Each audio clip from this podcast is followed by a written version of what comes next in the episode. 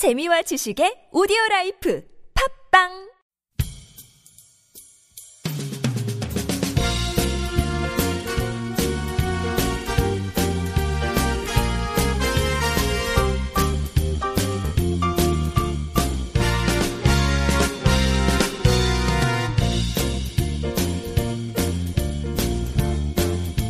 네, 13회 방송을 시작하겠습니다. 네, 진행을 맡은 김예민 기자입니다. 안녕하세요. 이동훈 기자입니다. 네, 문경환 기자입니다. 그, 어제는 제가 늦게 오는 바람에 방송을 하지 못했습니다. 네, 하- 방송을 최초로 하루 펑크냈습니다. 네, 저 그, 때문입니다. 네, 별로 노래 한 곡 뽑으시고 시작하시죠. 노래는 말고 춤을 추겠습니다.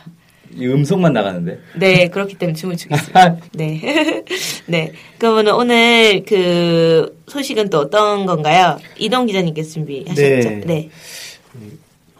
광복 70돌 6.15 공동선언 발표 15돌 맞아서 이제 남북이 함께 민족 공동 행사를 준비하고 있다 이런 내용을 좀 소개해 드리려고 합니다. 그 행사를 준비하는 남측 준비위원회가 있는데 이 준비위원회가 8일 오후 서울 중구에 있는 이 프란치스코 해관에서 기자회견을 갖고 다음 달 14일부터 16일까지 6.15 공동선언 발표 15주년 공동행사를 서울에서 개최하는 것을 합의했다고 이렇게 밝혔습니다. 음, 그래서 그 14일부터 16일까지 북에 있는 대표단이 내려와서 서울에서 15주년 행사를 할 것 같아요. 야, 이거 몇 년 만에 하는 거예요, 도대체? 2008년 이후로 뭐 7년 만에 뭐 했다고 그렇게 보도 봤습니다. 네. 보도가 나왔습니다. 그러니까 지금까지는 6.15 공동선언 이제 발표 기념식을 남북이 다 따로따로 한 거 아닙니까? 네. 그렇죠. 특히 실무 접촉도 5년 만에 이게 통일부가 허가해가지고 된 건데, 그러니까 이- 그 노무현 정부 때까지만 하더라도 항상 이제 6.15만 때, 6.15 때만 되면 그 남북의 대표단들이 만나서 이번 6.15에서 어떻게 할 것이냐 이런 합의를 막 협의를 하고 실제 이제 공동 행사를 진행했잖아요. 그래서 뭐 평양에서 한 경우도 있었고 서울에서 한 경우도 있었고 광주에서 했던 경우도 있었고 아, 예. 금강산에서 했던 경우도 있었고 뭐 이렇게 정말 여러 군데에서 진행을 했었는데 이게 이명박 정부 들어오자마자 사실 이제 이 접촉이 제대로 되지 않고 어, 2000 접촉이 됐지만 2008년부터 행사 못했으니까 그 사실상 성사가 되지 않았고 그 특히 이제 2010년 천안함 사태 이후에는 실무 접촉도 제대로 이루어지지 못했던 거죠. 그래서 이게 상당히 좀 오랜만에 예, 네. 성사가 된 겁니다. 야, 다행이네요, 정말.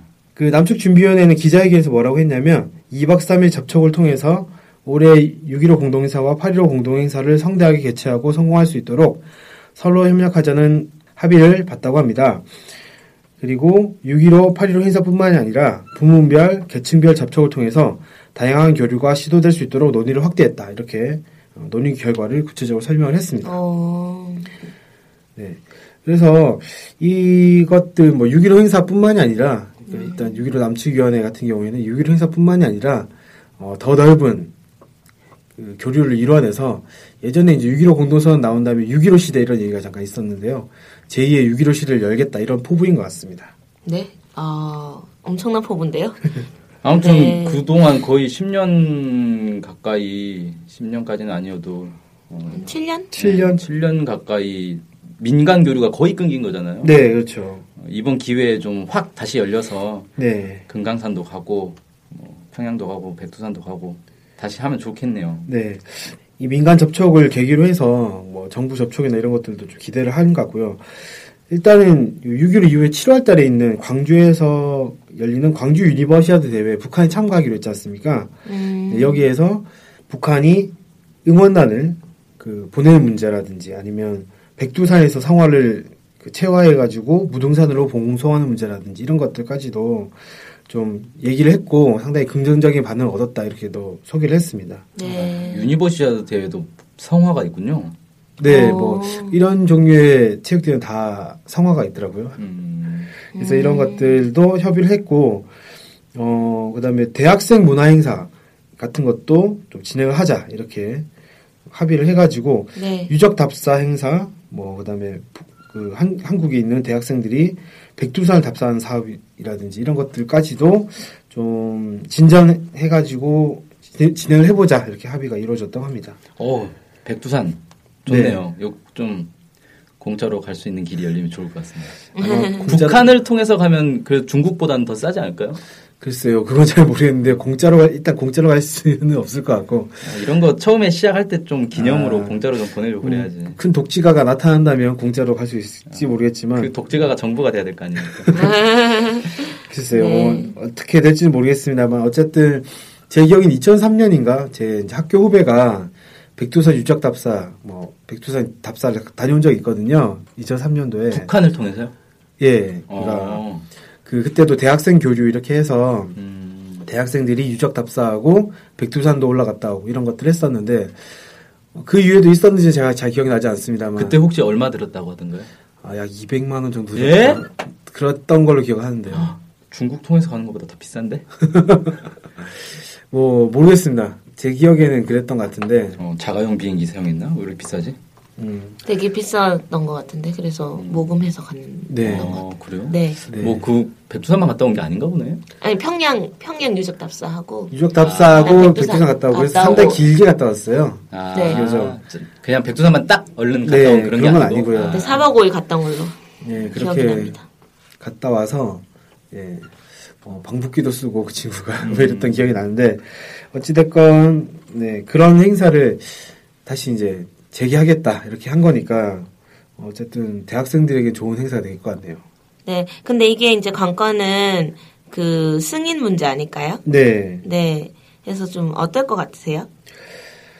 어떻게 될지는 아직까지는 정확하게 모르겠습니다. 특히 오이사 조치 이후에 네. 그 대부분 남북 교류 자체가 거의 중단되다시피 했으니까 결국 정부가 오이사 조치와 이 민간 행사를 어떻게 조, 조율할 것이냐, 뭐 예를 들면 오이사 조치를 해제할 것인지 아니면 이시 뭐 이번 건에 대해서 그리고 이후에 이후에 있- 있을 어떤 이제 행사에 대해서 해- 좀 완화시켜 줄 것인지 이건 어떻게 될지 모르겠는데요.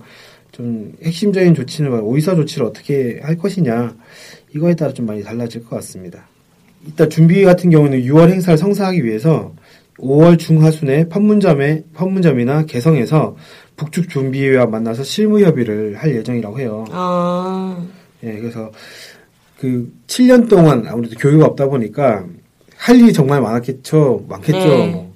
일단 친해지는 것도 있어, 있어야 되겠지만 네. 워낙 이제 왔다 갔다 하는 게 없으니까 선을 뭐 통신선 연결하는 문제라든지 뭐 여러 가지 문제들이 많이 있을 것 같고요. 네. 이런 문제들은 특히 정부에서 도와줘야 좀 가능하지 않을까 이 생각이 음. 좀 들고 실제 준비위도 정부에서 적극 도와줘야 준비가 가능하다 이렇게 밝히기로 했습니다. 음, 사실 행사 하나 하는 게 쉬운 문제는 아닌데 네. 진짜 어려울 것 같네요. 네. 음, 그래서 이번 실무 접촉에서 아까 말씀드렸듯이 이제 뭐6.15 행사, 그다음에 광주 유니버시아드 대, 그 봉- 성화봉송, 응원단 파견, 남북 대학생 유적 답사 뭐 이렇게 많이 이루어졌는데 결국 핵심 조치는 이제 한국 정부가 어떻게 하느냐 이거 논의가 돼야 될 것 같고요. 네. 안 그래도 5월 24일 날 오이사 조치 해제 문화재 뭐 이런 것도 하긴 하는데 한국 정부의 반응이 좀 아, 네. 어쨌든 잘 됐으면 좋겠습니다. 네. 이게 6.15 때도 오고 7월 달에 광주 대회 때도 오고 북에서 자꾸 내려오는데 우리가 취재 열심히 가야겠네요. 찾아가서 사진 한 방이라도 찍을 수 있도록 좀 해봐야 되겠죠. 안타깝게도 이번에 이번 이제 그 협의에서는 8.15 대회를 어떻게 할 것인가 이게 좀 제대로 합의되진 않았어요. 특히 이제 광복 70주년이다 보니까 8.15 대회 자체가 약간 이제 더 의미가 커졌던 거죠. 커진 거죠. 광복절과 겹치니까. 그래서 6.15 대회는 한국에서 남측에서 진행을 하기로 했는데 8.15 대회를 어디서 할 것인가 약간 좀 논란이 되는 것 같습니다. 6.15를 서울에서 했으면 8.15는 평양에서 하는 것도 괜찮을 것 같은데. 근데 이제 광복 70주년이라는 것 때문에 어, 광복절은 우리가 해야 된다 이런 것들이 양쪽 다 있는 것 같아요. 그래서 아니 근데 어차피 정부 입장에서는 예를 들어 평양에서 8.15이 공동 행사를 한다 하더라도 한국에서는 또 한국 나, 별도로 또 행사할 거 아니에요. 행사 뭐 당연히 해야죠. 하겠죠. 예. 뭐그 평양에서 그 8.15 기념행사 한다고 해서 대통령이 평양에 올라갈 것도 아니고 남쪽에서 남쪽 나름대로 기념행사 하면 되지 뭐 그거 가지고 참 어쨌든 이게 약간 좀 논란이 되고 있는 것 같습니다. 아, 네. 꼭 됐으면 좋겠습니다. 6.15 네, 이번에 꼭 그 공동 행사를 서울에서 꼭 열리면 저희가 인터뷰도 갈 수 있을 것 같아서 너무 좋을 것 같아요. 네. 가능할까요? 인터뷰가? 네. 인터뷰는 뭐 접촉 시- 승인 신청을 먼저 네, 해야 되겠죠. 네. 아니면 사후 뭐 허가를 받든지 이런 것들 네. 조치가 있으니까 아, 할 수 있을 것 같은데 과연 이제 정부가 네. 북측 인사와 인터뷰를 할 수 있도록 물리적으로 보장을 해줄 것이냐 네. 예전처럼 뭐 완전히 어디 나가지도 못하게 하고 네. 이렇게 되면 좀 아무래도 인터뷰 네. 쉽지 않을 수 있겠죠. 네. 여러 가지 가능성을 가지고 좀 생각해볼 해볼 수 있는 6월달과 7월달이 될 것 같습니다. 네, 알겠습니다. 그럼 오늘 방송은 간단하게 이걸로 마치도록 하겠습니다. 네. 안녕히 계세요. 내일 감사합니다. 뵙겠습니다. 안녕히 계세요. 감사합니다.